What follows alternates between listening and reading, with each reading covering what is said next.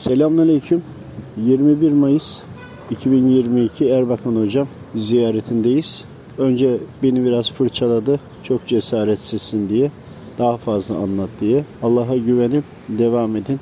Bak görüyorsun buradaki kolaylığı ve merhameti. Nasıl olur oradayken böyle pasif kalırsınız diye. Daha devamını söylemiyorum. 3 ay gibi sürede Ukrayna savaşı biter. Ancak bu defa da Bulgaristan azar. Bulgaristan'da içeride değişiklikler olur. Türkiye'ye yönelik saldırıları başlar. Bunlar tabii ki savaş anlamında değil, taciz etme anlamında.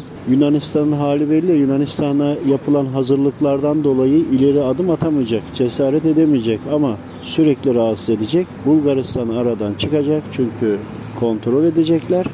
Türkiye'yi taciz edecekler. Etse ne olur ki? Bir zaman sonra onlar da boyunun ölçüsünü alacak. Savaş bitecek mi? Bitmeyecek. Mücadele hep devam edecek.